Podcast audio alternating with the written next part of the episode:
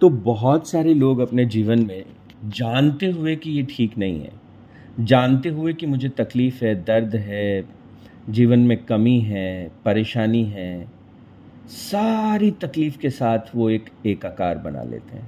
ठीक है, ये तकलीफ़ जीवन ही है, ये संघर्ष जीवन ही है, ऐसा होना जीवन ही है, और वो उन चेहरों को पहचान लेते हैं, उन परिस्थितियों को जान लेते हैं कि ये तकलीफ़ इन लोगों की वजह से, इन परिस्थितियों की वजह से सदा मेरे जीवन में या इतने समय के लिए बनी रहेगी।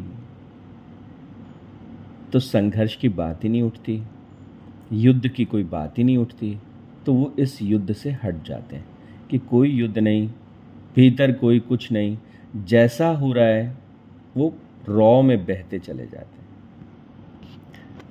लेकिन अर्जुन ने अपनी दुविधा जो है, भगवान कृष्ण के सामने रखी।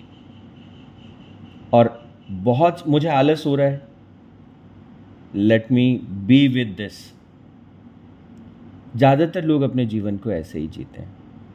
लेकिन कुछ लोग, जो इस तरह से नहीं जीना चाहते, वो अपने हायर सेल्फ के सामने। एक तरफ़ मन और एक तरफ़ आत्मा। वो अपने मन मन जो है वो आत्मा के सामने समर्पण के भाव से गुजरता है और कहते हैं, नहीं, मुझे ऊपर उठना है। तो हमारे भीतर जो ऊपर उठने का भाव है, वो उसकी शरण में जाते हैं। मन थोड़ा सा पिघलता है थोड़ा सा दुविधा अपनी सामने रखता है और कहता है, मुझे जो है अच्छा होना है, मुझे जो है बेहतर करना है। और ऐसी परिस्थिति में क्या होता है? ऐसी परिस्थिति में जो हायर सेल्फ है, जो भगवान श्री कृष्ण हमारे भीतर से। वो क्या कहती है? अंतरात्मा क्या कहती ये मोह तुम्हें कैसे हो गया? और मोह को परिभाषित करते हुए हमने जाना था। मोह किसे कहते जो है नहीं, उसको पकड़ लेना। है नहीं, उसको पकड़ लेना मतलब? ऐसा लगता है कि आलस करने में आनंद की प्राप्ति होती है, पर उसमें आनंद है नहीं, उसमें कष्ट है। हो सकता है कि क्षणिक आनंद प्रतीत होता हो, लेकिन थोड़ा लंबा करके देखेंगे, स्वास्थ्य के लिए हानिकारक।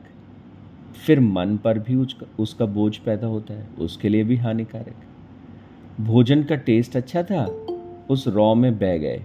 अरे वाह, बड़ा अच्छा भोजन है, आवश्यकता से अधिक खाया, और फिर क्या हुआ? तकलीफ़ का अनुभव किया।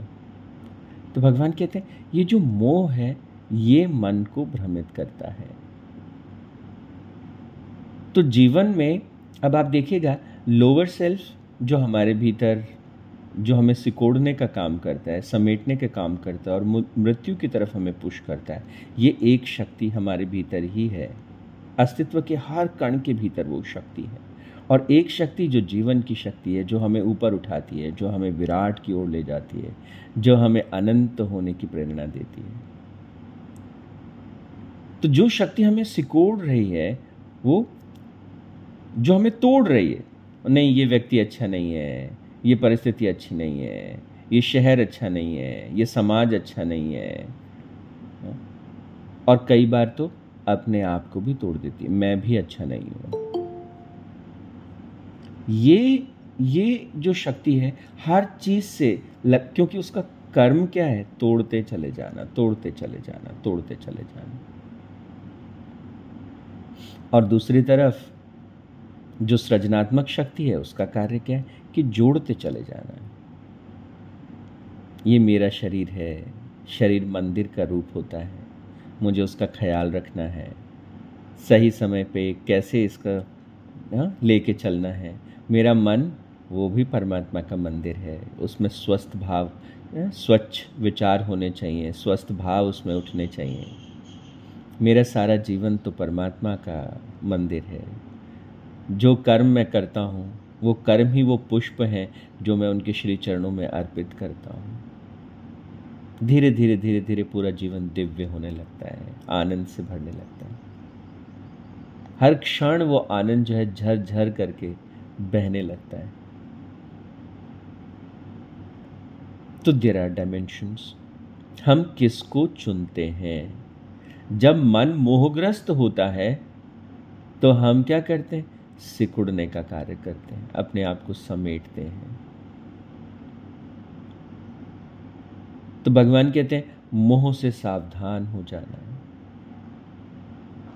ये प्रकृति की शक्ति है। भगवान ने आगे चल के इसे माया कहा। और माया से हम पार नहीं पा सकते, क्योंकि ये परमात्मा की ही शक्ति है। तो हम ये सोचें कि हम इसको अपने मोहग्रस्त मन को स्वयं ही हम उसे काबू में कर लेंगे और कल से सब ठीक हो जाएगा। आज आखिरी दिन है जब मैं आलस कर रहा हूँ। कल से सब ठीक हो जाएगा। और ये कल कभी आता ही नहीं। हमको लगता है कि हम कल इस मोह को जीत लेंगे। इस माया को जीत लेंगे, पर ऐसा होता नहीं। तो फिर क्या करना होता है कि प्रार्थना से भरना होता है। स्वयं पे करुणा कीजिए, स्वयं पर दया कीजिए, स्वयं से प्रार्थना कीजिए, अपनी अंतरात्मा से प्रार्थना कीजिए कि मुझे मोह से दूर ले जाए। तो ये श्लोक बड़ा महत्वपूर्ण है। दूसरे अध्याय का दूसरा श्लोक।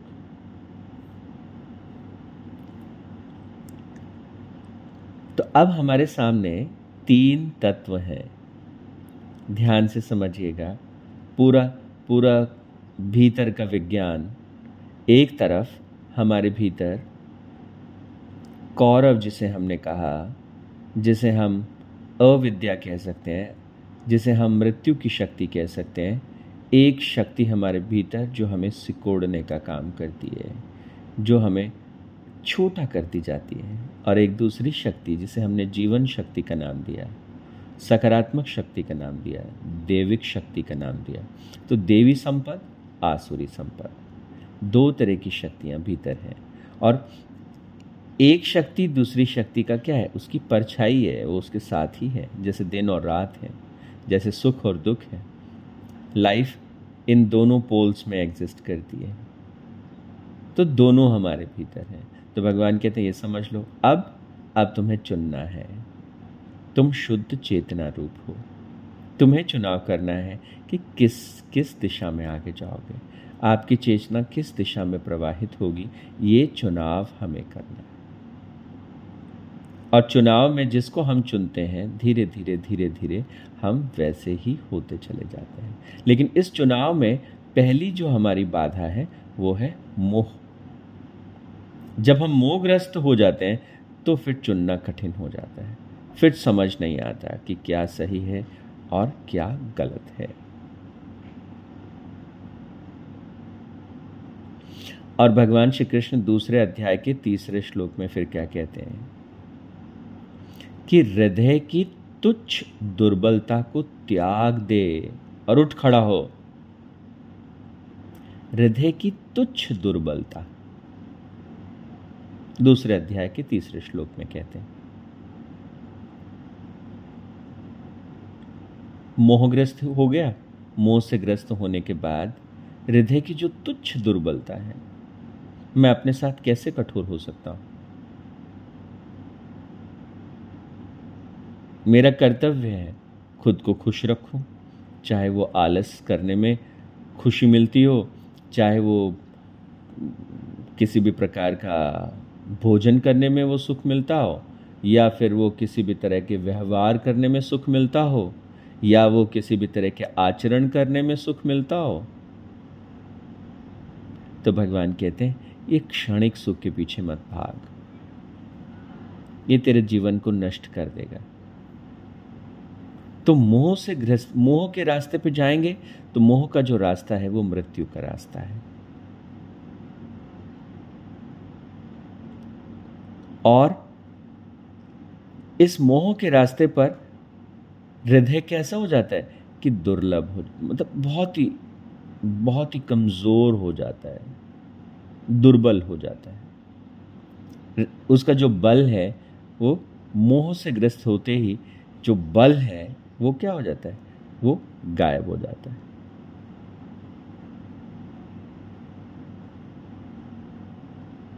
तो ये हृदय की दुर्बलता और मोहग्रस्त होना, ये दो बड़ी चुनौतियाँ हैं। मोह का प्रभाव कि हृदय कैसा हो जाता है? कि हृदय जो है बहुत ही दुर्बल हो जाता है। दुर्बल हो जाता है तो फिर साहसिक निर्णय नहीं ले पाते।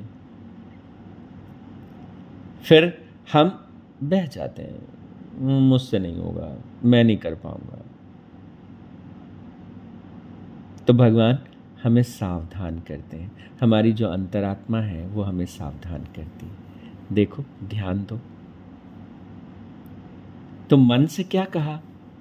कि दो चीज़ों का ध्यान रखो।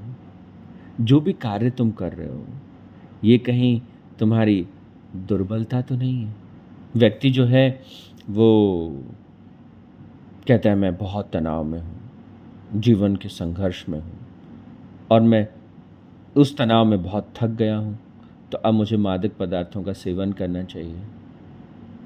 अभी मैं डॉक्टर्स कॉन्फ्रेंस में था। इवन वहाँ डॉक्टर्स जो हमें बताते हैं कि नशीली चीज़ें नहीं पीनी चाहिए, ये नहीं करना चाहिए, वो लोग भी उसका सेवन करते हैं, हृदय की दुर्बलता। तो पढ़ा लिखा होना, समझदार होना, और वहाँ एक बड़े सीनियर डॉक्टर थे।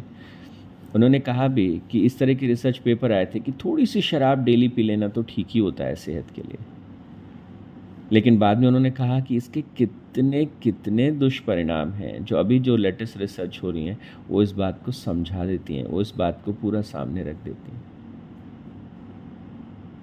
तो छोटी से लेके बड़ी हर तरह की परेशानी जो है, व्यक्ति स्वयं निर्मित करता है, मोहग्रसित हो करके और अपने हृदय की दुर्बलता की शरण में जा करके तो हृदय को, हृदय की जो दुर्बलता है वो कैसे हटे और ये मोह का पर्दा कैसे हटे? इसके लिए क्या किया जाए? तो फिर दूसरे अध्याय के जो अगला महत्वपूर्ण श्लोक है, दूसरे अध्याय का सातवां महत्वपूर्ण श्लोक। उसमें जो है, अर्जुन भगवान श्री कृष्ण के श्री चरणों में शरणागत हो जाता है। वो कहता है कि सच में, मैं सच में जो है, वो मोहित, मेरा चित्त मोहित हो गया है। और मैं आपसे पूछता हूँ कि जो सबसे ज़्यादा कल्याण कारक हो, जो निश्चित ही परम कल्याण कारक हो, वो आप मुझे बताइए। मैं आपका शिष्य हूँ और मैं आपकी शरण में हूँ। आप मुझे शिक्षा उपदेश दीजिए। और शिक्षा का उपदेश, अगर इसको आप शिक्षावल्ली उपनिषद है, अगर उसको वहाँ पढ़ेंगे तो शिक्षावल्ली उपनिषद में भगवान जो है उसको कैसे समझाते हैं? शिक्षा किसे कहते हैं? कि आत्म अनुशासन ही शिक्षा है। तो अर्जुन भगवान से क्या पूछ रहे हैं? मन जो है वो अपनी अंतरात्मा से क्या प्रश्न करता है? वो कहता है कि हाँ मैं थोड़ा सा मोहग्रस्त हो गया हूँ।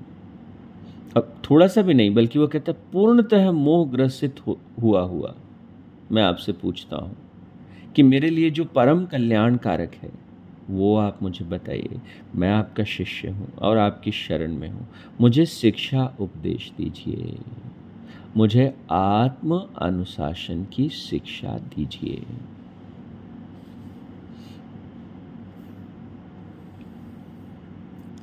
तो अब हमारे सामने अगर हम अंत विज्ञान की बात करें, एक तरफ़ हमारे भीतर की सकारात्मक ऊर्जाएँ और हमारा हायर सेल्फ दूसरी तरफ़ हमारा लोअर सेल्फ और निर्णय लेने वाली हमारी चेतना, हमारा दृष्टि, साक्षी भाव। मोहग्रस्त जब हम होते हैं तो हम लोअर सेल्फ की तरफ़ झुक जाते हैं, वही करते चले जाते हैं। धीरे धीरे इससे हृदय कमज़ोर होता है, हमारी संकल्प करने की शक्ति क्षीण होती जाती है। और वही वही निर्णय हम फिर करने लगते हैं। अगर हम इससे छूटना चाहते हैं और इससे पार करना चाहते हैं तो हमें हायर सेल्फ के श्री चरणों में, अपनी अंतरात्मा के श्री चरणों में, ज्ञान के श्री चरणों में, जो विशुद्ध ज्ञान है, उसके श्री चरणों में, जो ये परम सत्ता है, जो परमात्मा है, उसके श्री चरणों में हमें शरणागत होना पड़ता है कि हे प्रभु, मुझसे नहीं हो रहा। हमें प्रार्थनामय होना पड़ता है। मेरी मदद कीजिए। हर क्षण, हर घड़ी, जब आपको याद आ जाए, प्रार्थना कीजिए परमात्मा से। हर घंटे एक छोटी सी प्रार्थना कीजिए। परमात्मा, मेरी मदद कीजिए। मुझे सदमार्ग की ओर ले जाइए। आत्म कल्याण के पथ पर ले जाइए। और धीरे धीरे जीवन में सकारात्मक परिवर्तन शुरू होते हैं। जीवन की नई कोपले फूटने लगती हैं। चलिए तो आज के लिए इतना ही। ओम तत्सत परमात्मा ने नमः। ओम शांति शांति शांति ही।